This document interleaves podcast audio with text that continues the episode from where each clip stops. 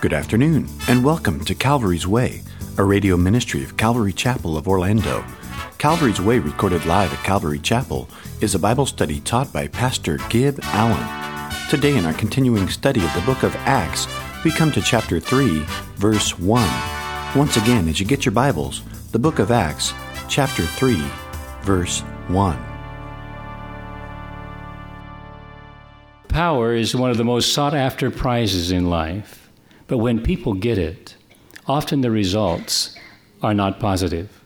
Because power has a tendency to corrupt both the people who have it and the people who feel its effects. Often people use power to abuse, belittle, subdue, conquer, and even destroy others. So power has a decidedly negative side, but it can also have a positive impact. In Acts chapter 1 and verse 8, Jesus said to his disciples, But you shall receive power. The word is dunamis, it's dynamite. You shall receive power when the Holy Spirit has come upon you, and you shall be witnesses to me in Jerusalem, all Judea, and Samaria, and to the end of the earth. And on the day of Pentecost, that power from heaven came down. They received the promise of the Father, that is, the promise of the Holy Spirit, and they were endued with power from on high. But power for what? Did they receive the power of God simply so that they could feel good about themselves? So that they could sort of feel tingly all over? I mean, did they receive the power of God just for themselves? No. They received the power of God to enable them to be witnesses in their society. You see, the power of Pentecost was for people, to enable the disciples to reach out and to touch human need and to share the truth of the gospel of Jesus Christ. And that's what we see happening as we come to the beginning of chapter 3. We see the power of God healing a lame man. We see people who have been touched by the power of God, filled with the power of God, reaching out and touching others. Now, last time at the end of chapter 2, we saw the kinds of things that were happening to this church that so diligently and steadfastly held on to the basics of a balanced Christian walk. In verse 42 of chapter 2, it says, And they continued steadfastly in the apostles' doctrine, in fellowship, in the breaking of bread, and in prayers. Now, one of the characteristics of this church we see at the end of verse 43. It says, And many wonders and signs were done through the apostles. Now, there isn't any record of all of the wonders and signs that were done in that opening period, but we have this one the story of the lame man who was healed at the gate beautiful, the gate at the temple. You see, evidently, Luke selected just one of the many numbers of miracles and signs and wonders in order that it might teach us some things very significant. So we need to give it careful attention. First of all, this passage sheds light on how we are to respond, how we are to reach out to hurting people. During World War II, a little church in Strasbourg, France, was bombed by the Germans. And when the war concluded, the people in the community cleared away all of the rubble and they found a statue of Jesus. And on the base of this statue were inscribed these words Come unto me, all ye who are weary. It was remarkably preserved except for both hands, which had both been destroyed. Hearing of this, the sculptor whose work it was immediately offered to replace the hands.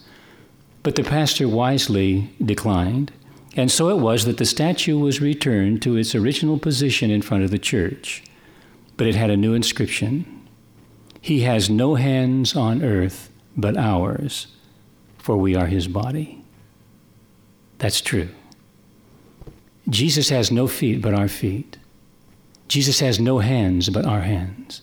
Jesus has no voice but our voice. We are the body of Christ. And if Jesus is going to reach out and touch someone, it will be through our hands. He will use us, just as he used Peter and John. We see that in verse 1. Now, Peter and John went up together to the temple at the hour of prayer, the ninth hour. What an unlikely pair, Peter and John. Normally it was Peter and Andrew and James and John. That's how they were usually paired in the Gospels. Peter and John were so different naturally, but Christ had brought them together. They had contrasting personalities. Peter was always the doer, as you know. He would do something, wouldn't even think about it, he would just jump in and do it. On the other hand, John was sort of a dreamer. Just he would contemplate and he, he would sort of stand back. And you can imagine that Peter was often irritated with John because John was a dreamer. And it could very well be that John, in turn, was very well irritated with all of the doings of Peter, activity all the time. Contrasting personalities, yet made one in Jesus Christ. You see, that's the way it always goes. Christ is the common meeting ground for all men. And though we may have contrasting personalities, still there is that beautiful unity in Jesus Christ. And so we see them going up to the temple at the hour of prayer together. Now, we're going to see them doing a lot of things together as we go through the book of Acts. And the pattern that we will see in the book of Acts for ministry, it will be done for the most part in teams. Peter and John are a team, Paul and Barnabas are a team, Paul and Silas are a team. Most of the miracles that you're going to see are done as a team. Yes, God will use one person in particular, but rarely will you see a lone ranger out there trying to change the world by himself. You see, God uses togetherness. God uses koinonia, fellowship that we talked about last time. Peter and John's friendship had turned into fellowship, and now God was using them as a team together as Christ's messengers. So Peter and John went up together to the temple at the hour of prayer, the ninth hour. Now, the ninth hour in Jewish Standard Time is 3 p.m. Now, why do you think they were going to the temple at the hour of prayer? It was to pray. Like all devout Jews, every day at 9 a.m., at noon, and at 3 p.m., Peter and John stopped what they were doing and they headed for the temple, where they spent an hour in prayer, which consisted basically of 15 minutes of silent meditation, 30 minutes of petition, and then 15 minutes of adoration. And that's a good pattern for prayer. Meditate on the greatness and the goodness of God, and then you will be confident in bringing your requests to Him. And when you realize that even your biggest concerns are no problem with Him, then your heart will just overflow in adoration and in worship. just as a footnote, three o'clock in the afternoon also had special significance for Peter and John and the other Christians because it was at that very hour on which Jesus had died on the cross, the hour when he cried out with a loud voice, It is finished, and bowing his head, he gave up the spirit. John 19 30. Now, the very fact that Peter and John were going to the temple to pray at the hour of prayer indicates that they were men of prayer.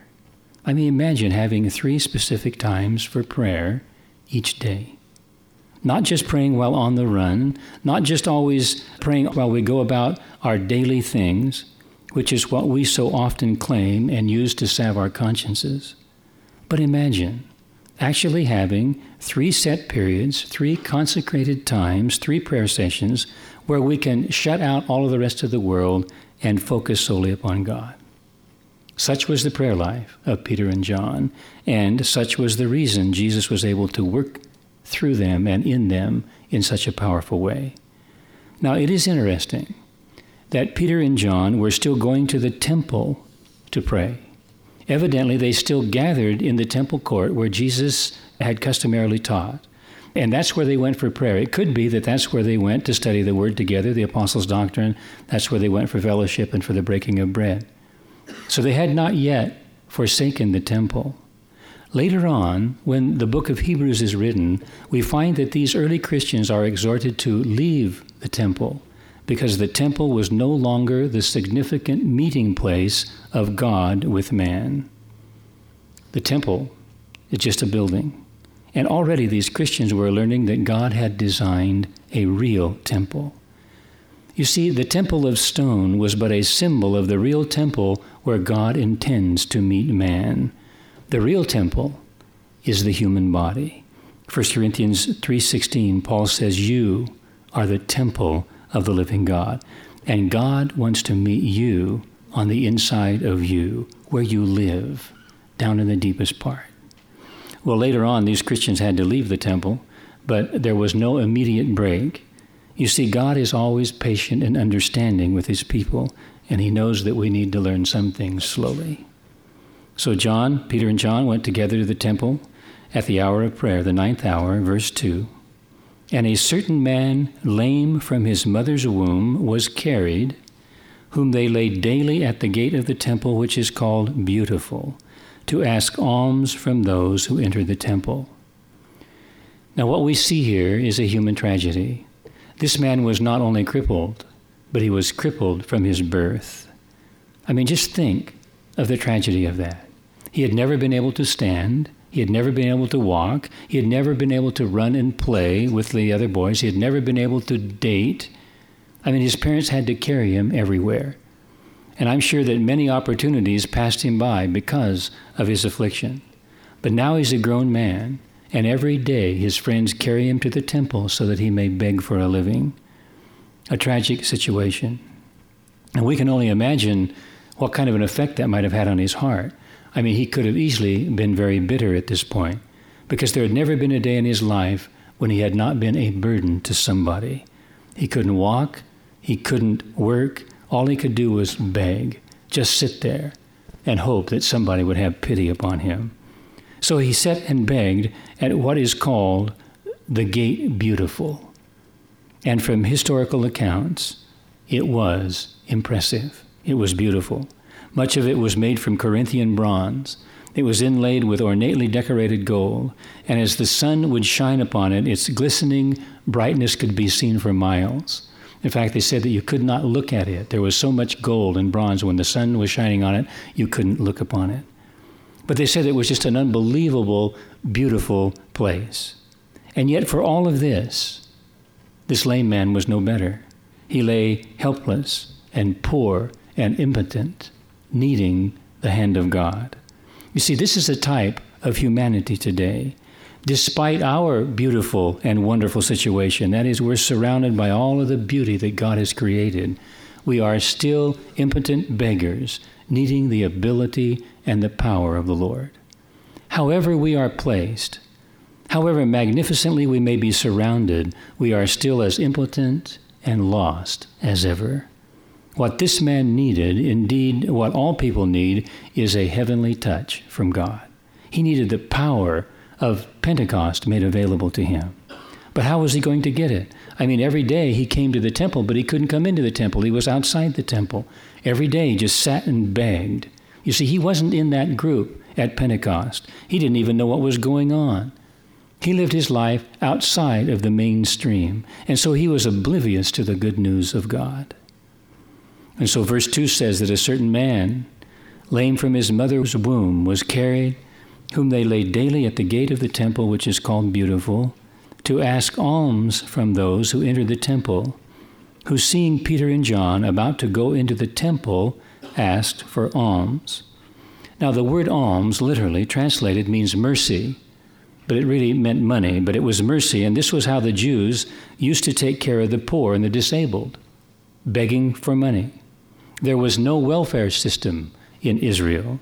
I mean, they had it a lot harder than we have it today. If you were poor, if you were lame, you were cast out and cast off. And the families sometimes would actually cast out their lame members. And sometimes these lame people didn't have any families, and so all they could do was beg. So they were beggars. And the temple was probably one of the better places to ask for handouts, especially as you read in Matthew chapter 6 and 1 through 4. It talks about how these pious, quote unquote, religious people would give to other people if they were sure somebody else was watching them do it. So this was a good place to go for a handout. You see, this lame man simply wanted to be supported in the condition that he was in. That's all he wanted. He just wanted money and to be supported in the position that he was in. But God wanted to completely change his condition, as we will see. Verse 4 And fixing his eyes on him with John, Peter said, Look at us. Now, why did Peter stare at this man? All we can do is speculate. But something caught Peter and John's attention. You see, God uses people with eyes to see. Here's this man that doubtless Peter and John have seen many times before. After all, he's been there daily for years, and they're not particularly new to the temple worship themselves. And so maybe they have seen him before when they were with Jesus, when they would go into the temple. And Jesus must certainly have seen him as he passed into the temple, but he never healed him. Now, if this man was then 40 years old, more than 40 years old, that's what it tells us in chapter 4, and he had been crippled since his birth, and a familiar sight at the temple gate, then Jesus must have passed by him many times without healing him. Why? Well, it's because God's timing is just as important as his will, and it was for the greater glory of God that Jesus healed this man from heaven through his apostles. So no doubt they've seen him many times, but they somehow they've never really seen him like this. It's not that they were going into the temple and then they said to themselves, you know, we've been baptized with the Spirit. You know, here's this lame guy. Maybe we ought to try to heal him. No, it wasn't anything like that. It was just that there's something different about this guy. You see, sometimes God seems to, quote unquote, point people out to you.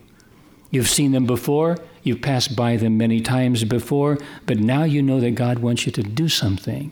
God wants you to help them. God wants you to minister to them. God wants you to talk to them. You see, God wants you, when that happens, God wants you to seize the moment.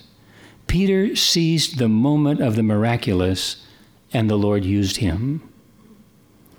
Seize the moment. In the tiny compartment of a passenger train sat a lieutenant in uniform. Next to him sat his commanding officer. He was a crusty old general. Across from him sat a beautiful young lady. Next to her was her grandmother. And as the hours passed, an attraction really developed between this young man and this young lady. And they were laughing and they were talking and they were having a wonderful time when suddenly the train went through a dark, long, dark tunnel. Midway through the darkness, the sound of a kiss was followed by the smack of a slap. As the train emerged from the tunnel, the four travelers looked at each other with a variety of expressions. The young lady was delighted that the lieutenant would kiss her at that moment but was puzzled as to why her grandmother would slap him. The grandmother was angry that the lieutenant had the audacity to kiss her granddaughter, but grateful to the general who slapped the young man into line. The general was proud of his lieutenant for kissing the young lady, but confused and smarting from the slap from the young girl. The lieutenant was hardly able to contain the laughter within him, as he alone knew what actually transpired in the tunnel under the cover of darkness, he had seized the moment to kiss the girl and smack the general.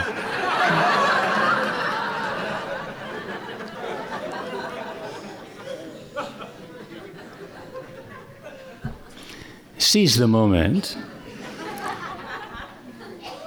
Watch for the moment of the miraculous when the Lord will use you in this dark tunnel of time to slap the enemy in the face as you reach out to a hurting world. That's what Peter did. He seized the moment. And isn't it interesting that even though God had just used Peter to lead 3,000 people to the Lord, he still has time and he has compassion to stop and to help out a hopeless lame man.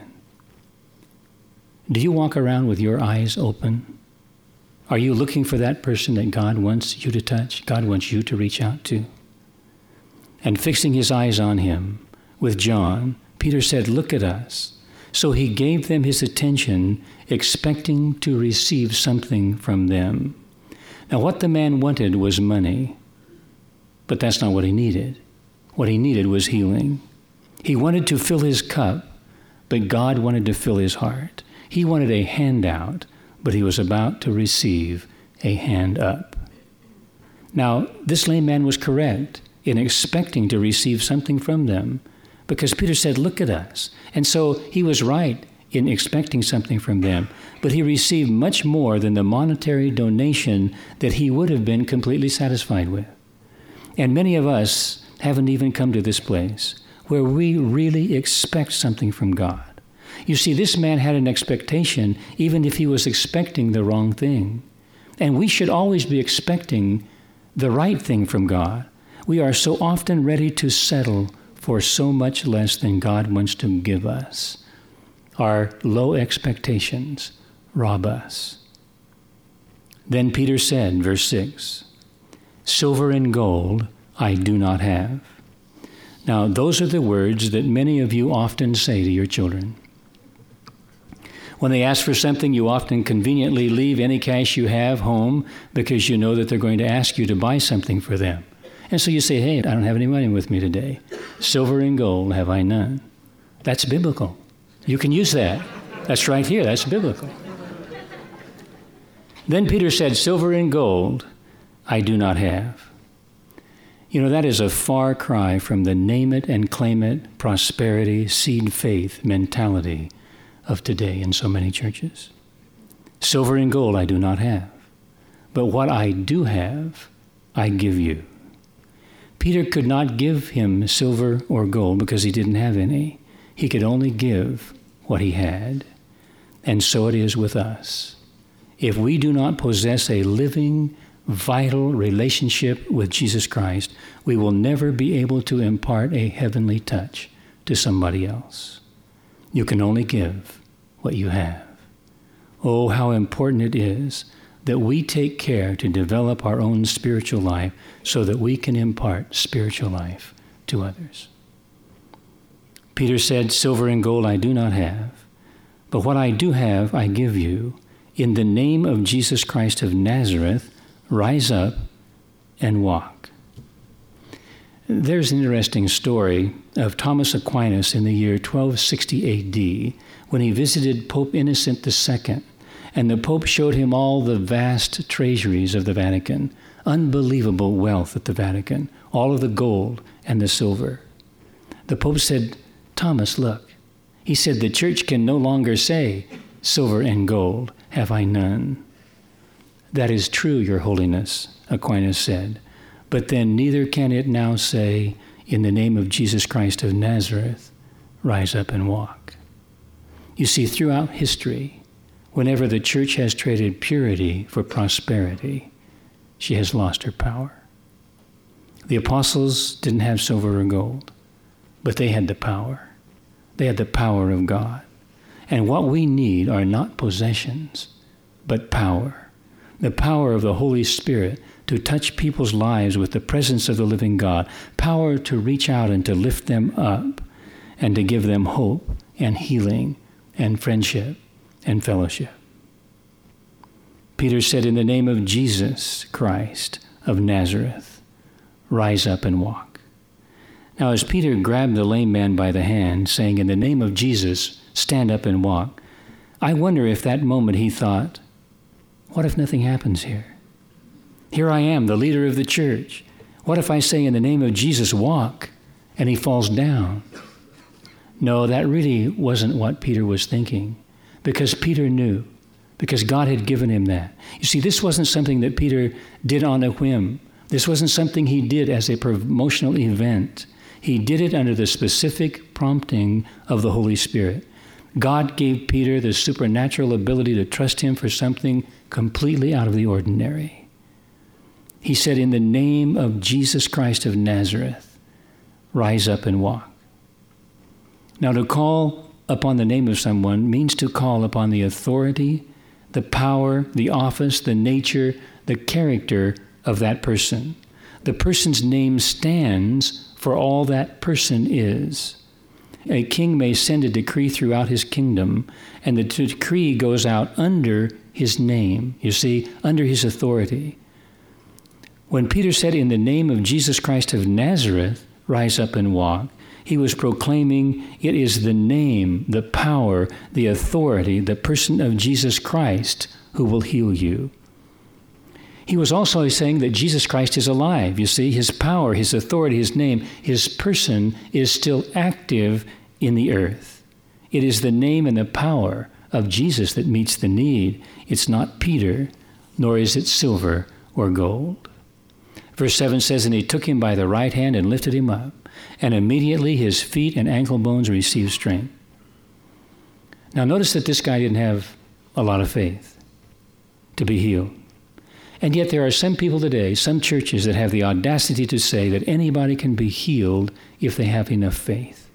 Quantitatively, enough faith, and qualitatively, the right kind of faith. They say that if you don't have that kind of faith, that you're listening to the devil and you're being robbed by Satan.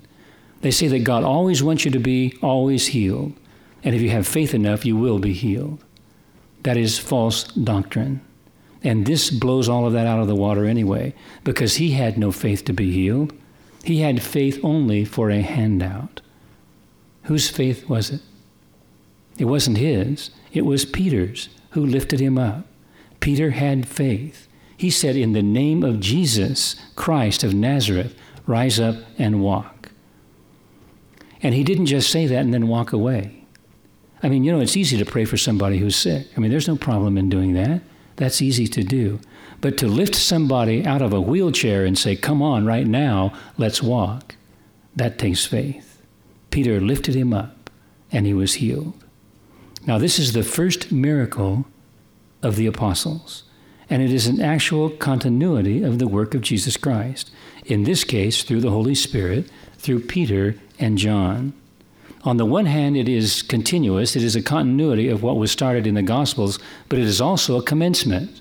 It's the beginning, the first miracle of the period that we call the church, from Pentecost on.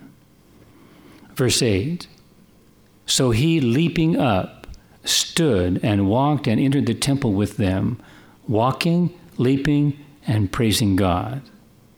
Now, the Greek here, in the description of his feet and ankle bones, and the word leaping up are medical terms. They are used only here in all of the scripture by Luke, the author, and of course he was a physician. But he's actually describing a condition of an ankle that was twisted completely out of joint. The ankle bones never came together, never in joint, because the word indicates coming into its socket and being straight. The medical term itself is this being brought back into its socket and straightened. And so here's this man lying here with his crippled condition, unable to walk from birth because of this problem with an underdeveloped, deformed ankle bone. And yet, Peter, with that faith that the Lord had planted in his heart, took hold of the man, he lifted him up to his feet, and immediately the ankle came into joint, and the man began to leap and to praise God. We hope you have enjoyed today's edition of Calvary's Way with Gib Allen. Thanks again for listening, and we do hope you will join us again tomorrow as Pastor Gib teaches and we learn to walk Calvary's Way.